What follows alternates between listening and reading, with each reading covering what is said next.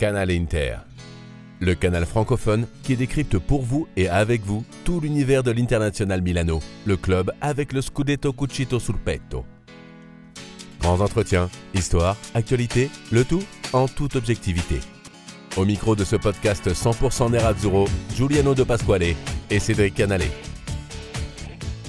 Ciao tout le monde, bienvenue sur euh, cet épisode de Canal Inter dédié au débrief de l'Inter Liverpool, qui de finale de Ligue des Champions, qui a eu lieu ce mercredi soir et la défaite euh, de l'Inter 2-0. On va en parler, bah, comme d'hab, avec euh, mon ami Cédric Canale. Salut Cédric. Salut Giuliano, bonjour à tous et à tous. Effectivement, on va parler de ce match. Bah alors, la dernière fois qu'on a fait un débrief, c'était après le derby. Giuliano, c'était une défaite déjà. Donc, euh, j'espère qu'on va bientôt euh, refaire des débriefs de, victoire parce que, bon, ça prouve qu'on est toujours là. Ce n'est pas le résultat qui, euh, qui joue sur la motivation. surtout celui-là. Parce que l'objectif, c'était les huitièmes de Ligue des Champions. En plus, ici, on tombe contre Liverpool, qui est une des plus grosses écuries de la compétition. Donc, c'est pas très grave de se faire éliminer voilà, à ce moment-ci de la renaissance de l'Inter. On n'a pas encore les épaules d'aller plus loin et c'est pas grave de se faire éliminer contre Liverpool, même si on n'est pas encore éliminé, hein, c'est jamais. Effectivement, il y aura un match retour le 8 mars. Alors le 8 mars, en plus, c'est la veille de l'anniversaire de l'Inter, né le 9 mars 1908. Donc pourquoi pas la veille de l'anniversaire, euh, euh, voir un magnifique cadeau. Mais bon, les, les, probabilités sont très très basses de voir l'Inter renverser Liverpool à Anfield le 8 mars. On en reparlera. Mais on va donc s'intéresser à ce match. Euh, hier, Giuliano, avant de faire des points assez précis euh, sur ce qu'on a vu, sur ce qu'on a aimé, sur ce qu'on a moins aimé, peut-être un mot déjà général euh, sur le match. Comme tu le disais, les attentes étaient alors élevées dans le sens où c'était le retour de l'Inter en huitième de finale de Ligue des Champions après dix ans d'absence. Mais pour le reste, voilà, l'adversaire était gros, donc c'était un match qui se prenait plus avec plaisir qu'autre chose. Oui, hein, un, un, match qu'on attendait surtout pour l'affiche, en fait plus que comme une attente dans un derby où euh, on avait le couteau entre les dents et il fallait absolument la victoire. Hier, on était là surtout pour le spectacle, pour le prestige, et ça a été un, match bah, qu'on a su honorer, euh, donc euh, que, les hommes d'Itzaghi ont su honorer, parce que bah, la Terre a, très bien joué, a très bien dominé ce match pendant, bah, ça a duré 70 minutes, 75 minutes. Après, comme d'hab, hein, dans, le dernier, le dernier quart d'heure, on se fait punir parce qu'on n'est pas capable de, concrétiser devant le but. Voilà, ça reste Liverpool. Ils, ont aussi des changements de grande qualité, on en parlera. Ça reste une très bonne prestation collective, euh, aussi individuelle pour certains. Le, score est, lourd, mais euh, ça reste euh, une bonne note, je pense, pour la suite du, parcours d'Inzaghi à l'Inter. Oui, tu as raison de parler d'Inzaghi d'ailleurs, puisque alors la saison passée, il avait déjà passé les poules avec la Lazio avant de se faire étrier par le Bayern en huitième de finale. Là, c'est sa première saison à l'Inter. Il a de nouveau donc euh, il a de nouveau réussi à sortir euh, de la phase de groupe. Je ne sais pas ce que vous en avez pensé, mais moi j'ai trouvé que ce match ressemble un petit peu à la rencontre contre le Real à l'aller à San Siro où l'Inter fait un très bon match, domine par moments vraiment le Real. Et puis dans les dernières minutes, voilà, c'est une grande équipe, le Real, qui marque ce but et qui gagne 1-0. C'était le premier match de cette phase de groupe. C'était un petit peu pareil. Cette fois-ci, j'ai trouvé, sauf que Liverpool, c'est encore plus fort au niveau des individualités par rapport au Real, parce que les trois de devant sont quand même assez monstrueux. Il y a un banc qui est encore plus profond, mais j'ai trouvé qu'il y avait un petit peu la même chose, c'est-à-dire une équipe qui joue à l'européenne, qui ose mettre du pressing, qui ose avoir un bloc équipe haut, euh, qui se crée des opportunités, mais qui n'a pas progressé sur la concrétisation. Oui, on l'a vu au niveau tactique que c'était bien ficelé. D'ailleurs, il y a eu euh, cette séquence où on voit Indagi dans le tunnel qui rappelle un peu la tactique euh, aux joueurs. Vous disiez, ben, c'est chacun son homme, c'est euh, ligne par ligne, donc du 3 contre 3. Euh, ensuite, le milieu, chacun a, son homme. Voilà, donc c'était organisé de façon à ce que aucune individualité ne soit laissée libre du côté de Liverpool pour pouvoir s'exprimer, parce qu'on sait que bah, ce sont des, joueurs comme Alexander Arnold qui sont capables de faire des, prestations monstrueuses et de, totalement faire basculer le match, surtout quand devant, ben, on a Yota, euh, Salah et Mané. Euh, et puis Firmino qui arrive en, sub de luxe. C'est fou d'avoir Firmino sur son banc. Et, ouais, par rapport au, Real, je trouve que c'était encore mieux préparé ce match-ci. en tout cas, on, l'a mieux réussi dans, la préparation tactique. Mais ouais, à chaque fois, c'est le même problème. C'est devant, on n'arrive pas à concrétiser. Et à partir de là, bah, on se fait punir. C'est totalement normal. Même si les buts qu'on se prend sont pas des, des buts exceptionnels. C'est un, corner, euh, j'ai envie de dire, un peu chanceux parce que Firmino qui marque, donc euh, il est devant Bastoni, et, mais il le touche du, bout de la tête à l'arrière. quoi. Mm. Donc c'est c'est même pas un but, tu sais, qui est construit avec une, une, tactique bien définie, etc. Et le but de Salah, c'est aussi un ballon qui lui revient dans les pieds. Il tire en se retournant, ça passe entre les jambes de trois joueurs. Adanovic, il, il, voit rien, donc forcément, il est surpris. voilà, quoi. À un moment, il y a un peu de chance, mais du fait d'avoir raté toutes ces opportunités, bah, c'est euh, cruel, mais logique de se faire punir de cette manière, comme contre le Real. Alors justement, avant de parler de ce qui a bien marché euh, ou des choses qui ont parfois été critiquées, mais peut-être nous ont plu ou déplu. Euh, on va parler de l'attaque forcément, puisque effectivement, l'Inter notamment, hum, début de seconde période, j'ai trouvé une équipe qui, qui avait haussé le, qui a haussé le rythme, qui, a, qui pressait davantage, parce qu'en première mi-temps, c'était une Inter quand même parfois un peu attentiste.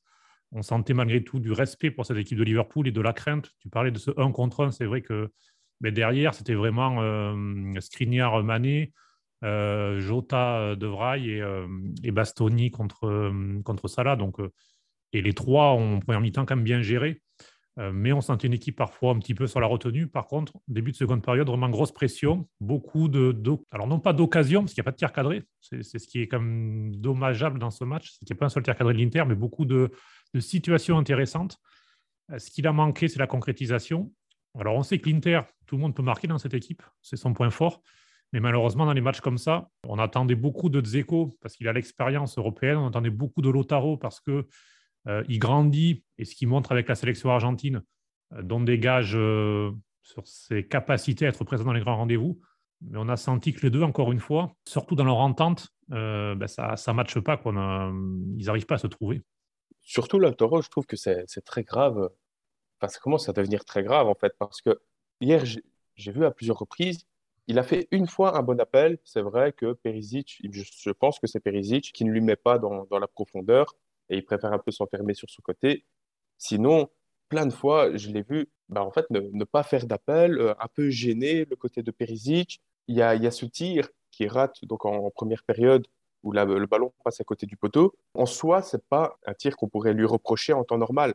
Mais là, ça fait tellement longtemps que, ça ne va plus, même en championnat, que là, je lui reproche. Parce que ce genre de, de ballon, bah, ça doit finir au fond. Il sait les mettre. Euh, c'est un joueur de qualité. Il a déjà montré qu'il savait mettre ce genre de but. Donc, moi, je lui en veux beaucoup euh, pour, euh, pour cette prestation encore, encore loupée. Et après, Dzeko, je trouve qu'il n'a pas assez joué avec ses, qualités. Il y a ce super ballon qui lui arrive dans les pieds à un moment où il est en 1v1 avec Van Dijk. Et il décide de, de, pousser le ballon. Après, je ne sais pas si c'est un contrôle raté ou s'il voulait le stopper. Enfin, je ne sais pas. Mais en tout cas, on dirait qu'il pousse un petit peu le ballon et genre, il va prendre Van Dijk de vitesse et aller concrétiser devant Allison. Euh, je, pense qu'il il n'a pas assez joué avec son physique euh, cette fois-ci. Voilà, ce sont les, deux attaquants qui ont, qui, qui ont déçu. Et euh, les milieux de terrain ne peuvent pas tout faire à, un moment. Parce que Perisic, je trouve qu'il a encore fait un match génial. Mm. Mais après, il ne peut pas voilà, il ne peut pas tout faire. Il envoie les ballons dans la surface, euh, il passe des hommes, il crée des opportunités. Il a été Alexander Arnold, vraiment. Euh, parce qu'Alexander Arnold, on sait qu'il peut tout faire. Il joue quasiment au milieu de terrain, souvent, parfois mm. ailier. Enfin, c'est un joueur tout-terrain. Et Perisic, hier, j'ai trouvé, a été très bon offensivement et défensivement pour le bloquer. Donc, euh, on parle euh, vraiment de ses progrès depuis quelques temps, euh, surtout le côté gauche. vraiment, il est encore une fois, il confirme. pour moi, c'est l'homme depuis là, depuis plusieurs semaines. C'est l'homme en forme, c'est le meilleur joueur de, de l'Inter. Perisic, il est vraiment. Je suis d'accord. Et, Alexander Arnold, en plus, il n'a pas réussi un seul centre. Hmm. C'est fou. C'est quand même un, joueur réputé pour, pour ça, pour ses capacités à, à, dédoubler sur les flancs, à, à réussir des, centres de qualité. Enfin, il a un super pied, c'est pour ça aussi qu'il tire les, coups francs.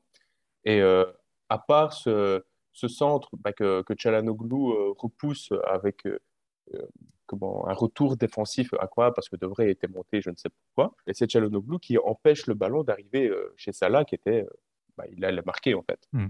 Pour moi, c'était but. Alexander Arnold, il a eu peut-être juste cette opportunité-là de, de, faire mouche.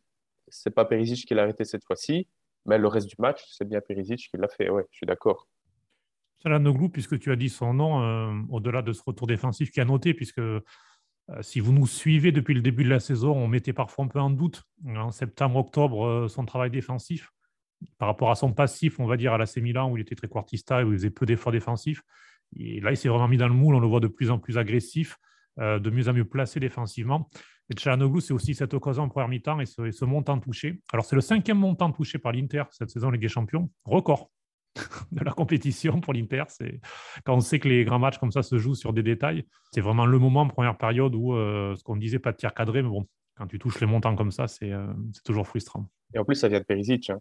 Hmm. C'est Perisic euh, qui crée l'action, qui arrive à passer sur le côté gauche, qui donne le ballon à Tchalanoglu.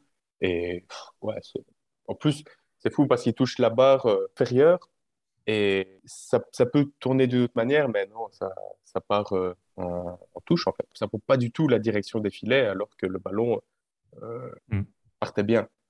Pour finir sur l'attaque, pour venir un petit peu sur l'Otaros, tu le disais, c'est vrai que alors, il n'a plus marqué un championnat depuis, depuis décembre, depuis fin décembre et son but contre la Salernitana. Il était dans une bonne série parce qu'il avait marqué après le derby et ce fameux euh, penalty manqué. Il avait marqué 6 buts en 5 matchs joués de championnat. Donc il était plutôt en forme. Et depuis le retour de, la, de trêve de Noël, il n'a pas marqué.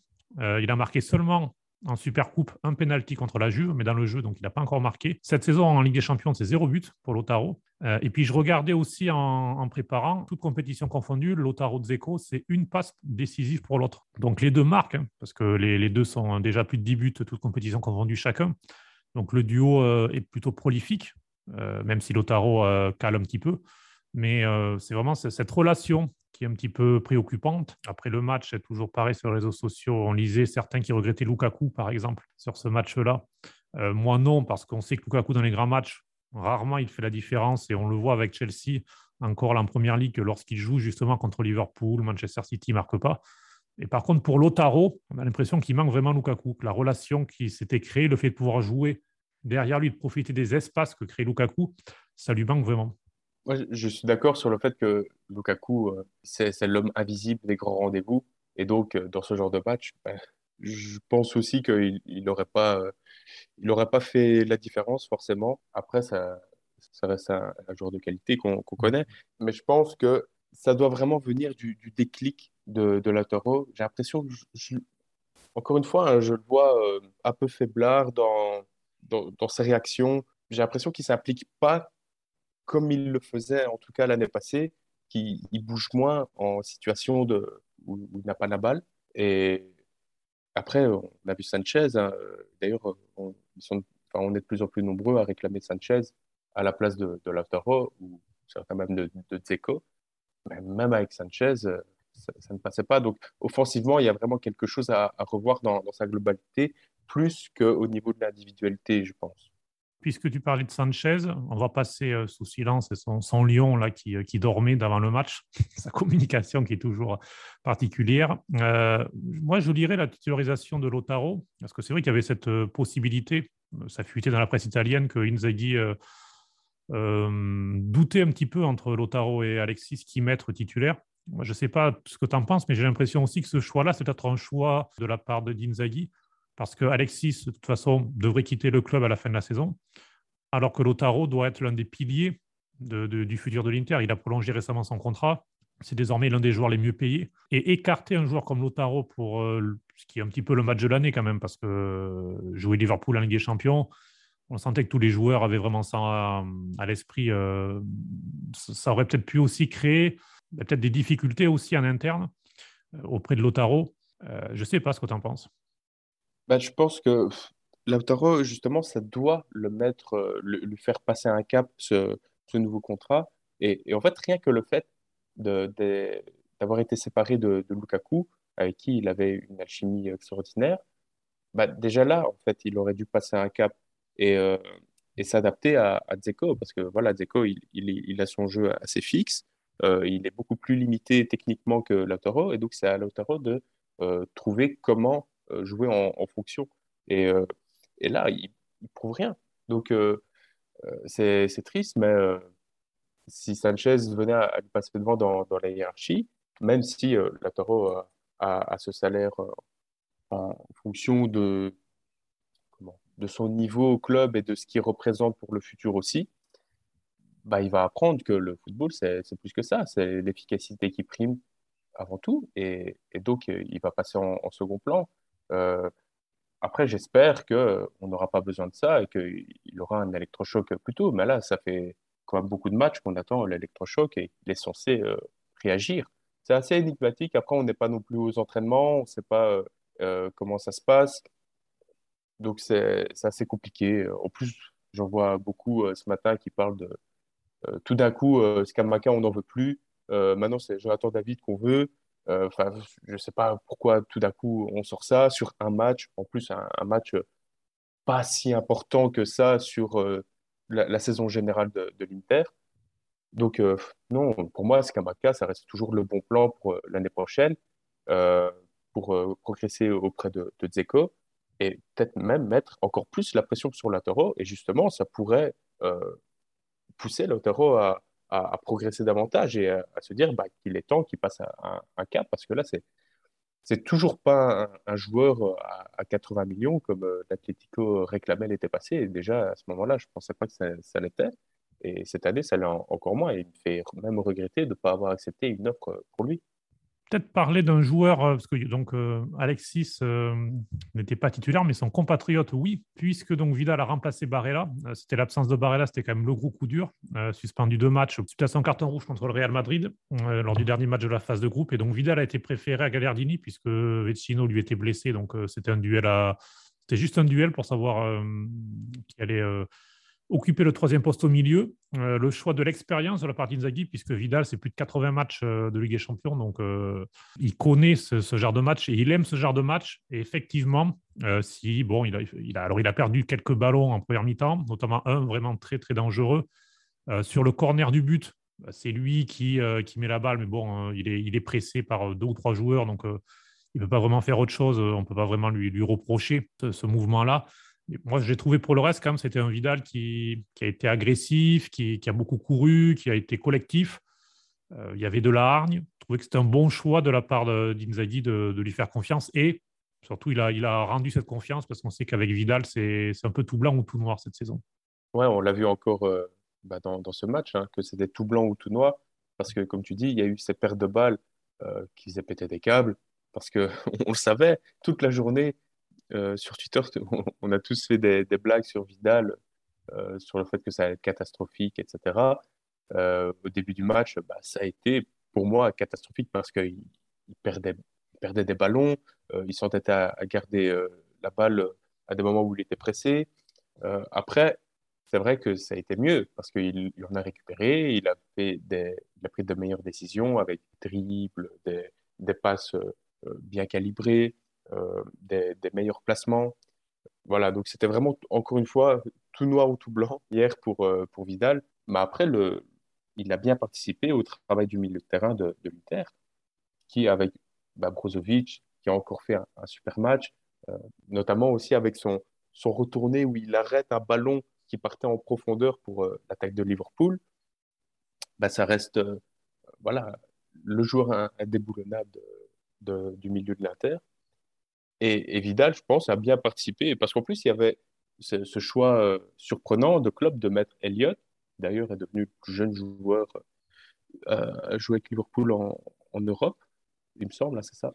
Né en 2003. Euh, Né en 2003, il ses débuts.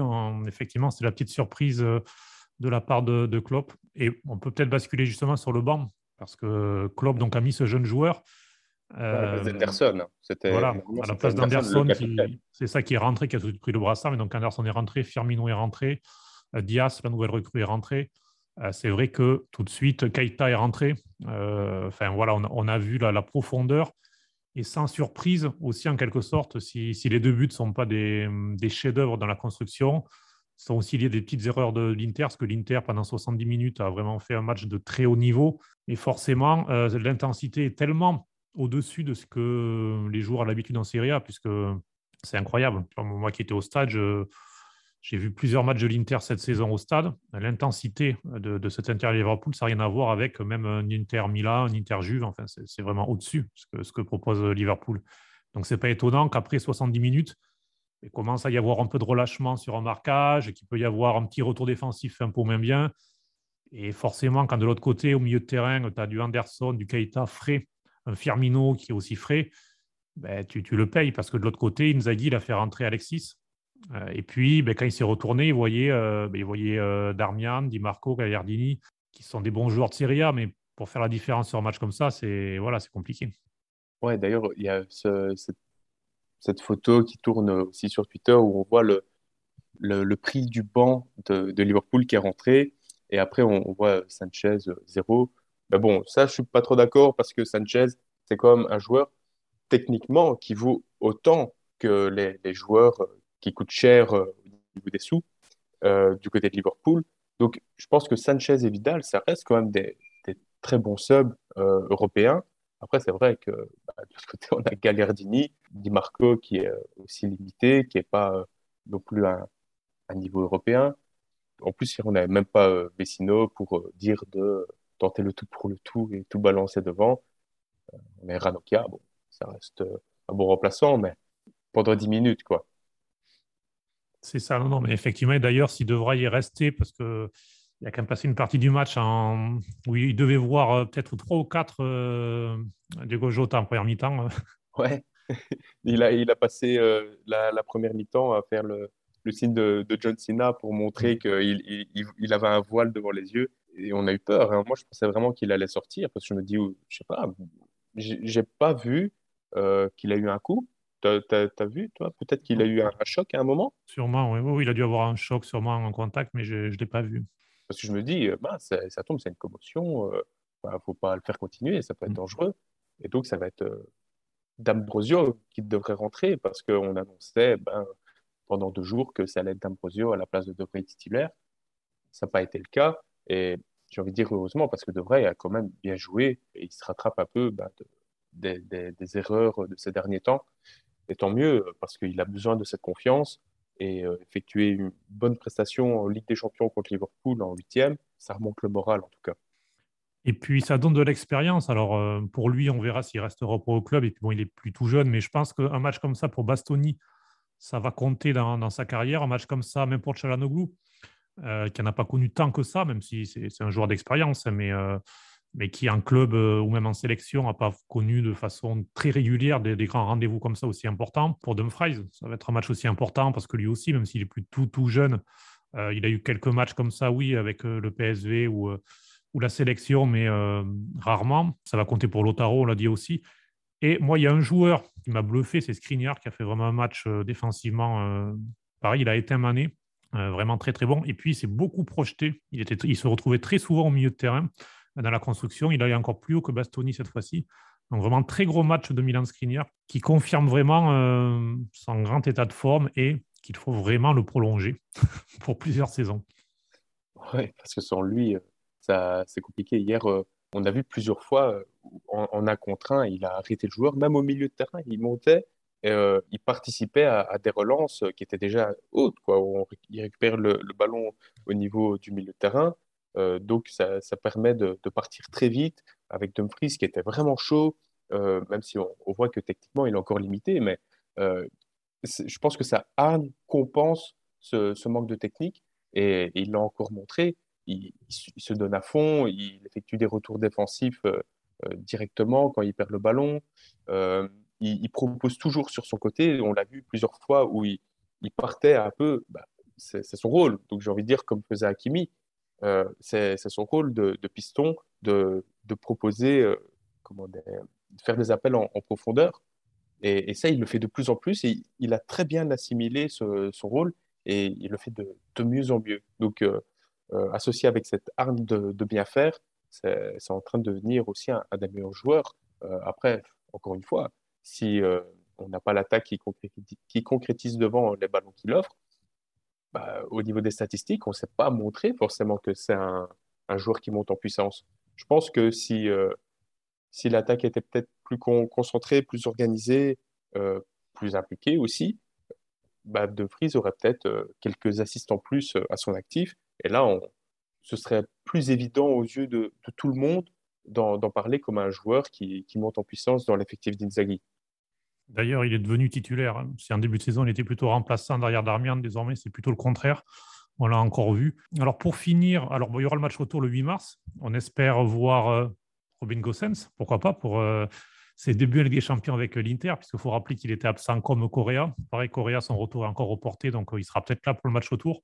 Justement, toi, Giuliano, tu es Simone Inzaghi. Bon, alors il y a le temps, hein, puisqu'il y a trois semaines. Euh, tu vas à Anfield avec le 11 type et tu, joues le coup à fond, ou tu te dis, bon, peut-être que Brozovic sera fatigué, peut-être que Dzeko aura besoin de souffler, peut-être, et que donc, alors tu ne mets pas le 11 bis, mais euh, tu, gères un peu parce que euh, ben, ça viendra juste après la demi-finale aller de, Coupe d'Italie qui sera le, la semaine précédente. donc il y aura encore un calendrier encore un petit peu chaud au mois de mars. Euh, c'est ça aussi maintenant. Alors, il y a encore le temps, mais euh, ça va forcément entrer en, discussion parce qu'on a perdu 2-0 à domicile à l'aller. Mais vu le calendrier, c'est vrai qu'on a le, match contre le Milan le, 1er mars, mhm. mais le, week-end, on a la, la Salernitana.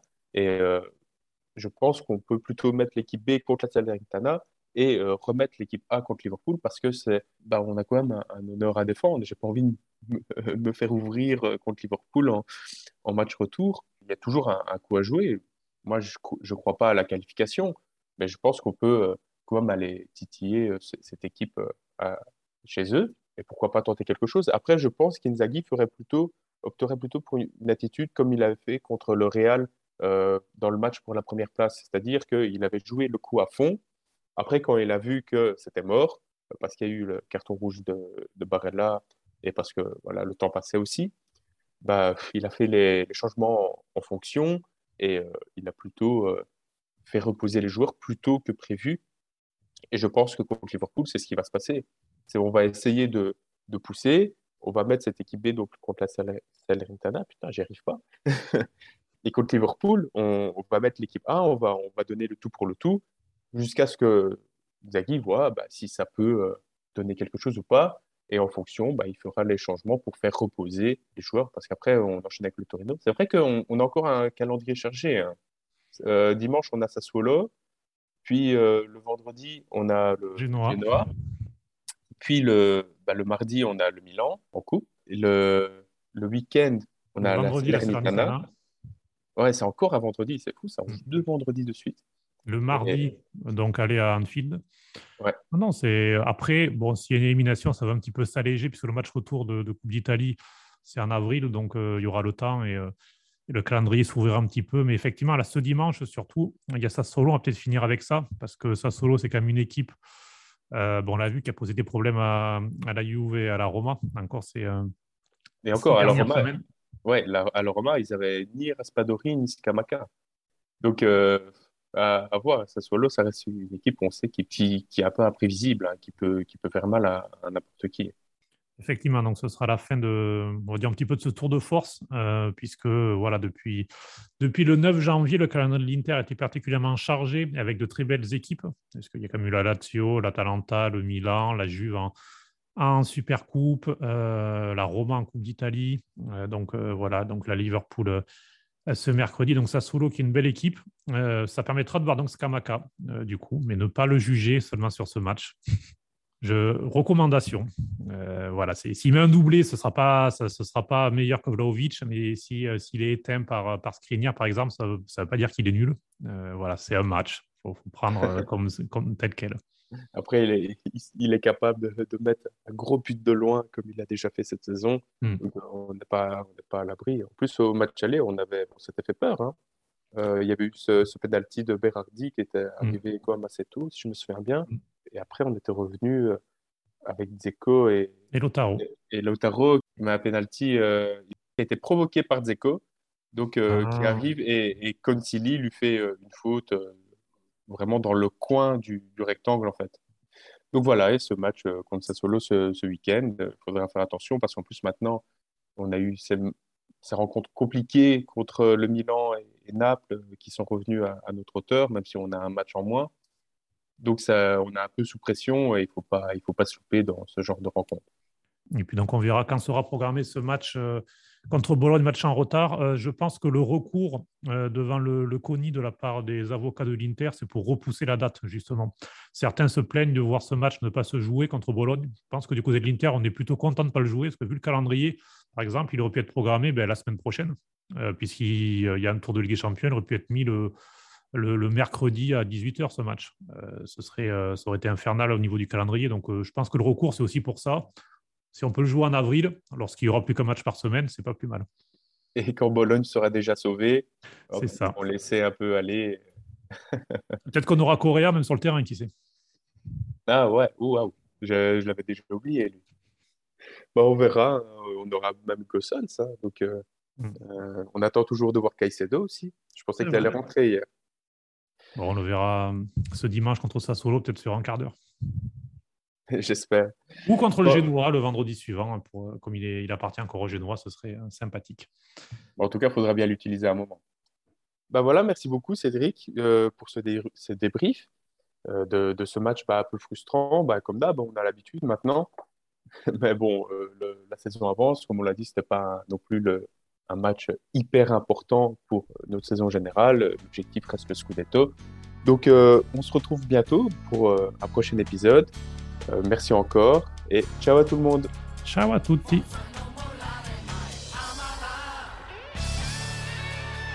C'était Canal Inter, le podcast francophone qui décrypte tout l'univers de l'international Milano avec Cédric Canalé et Giuliano De Pasquale.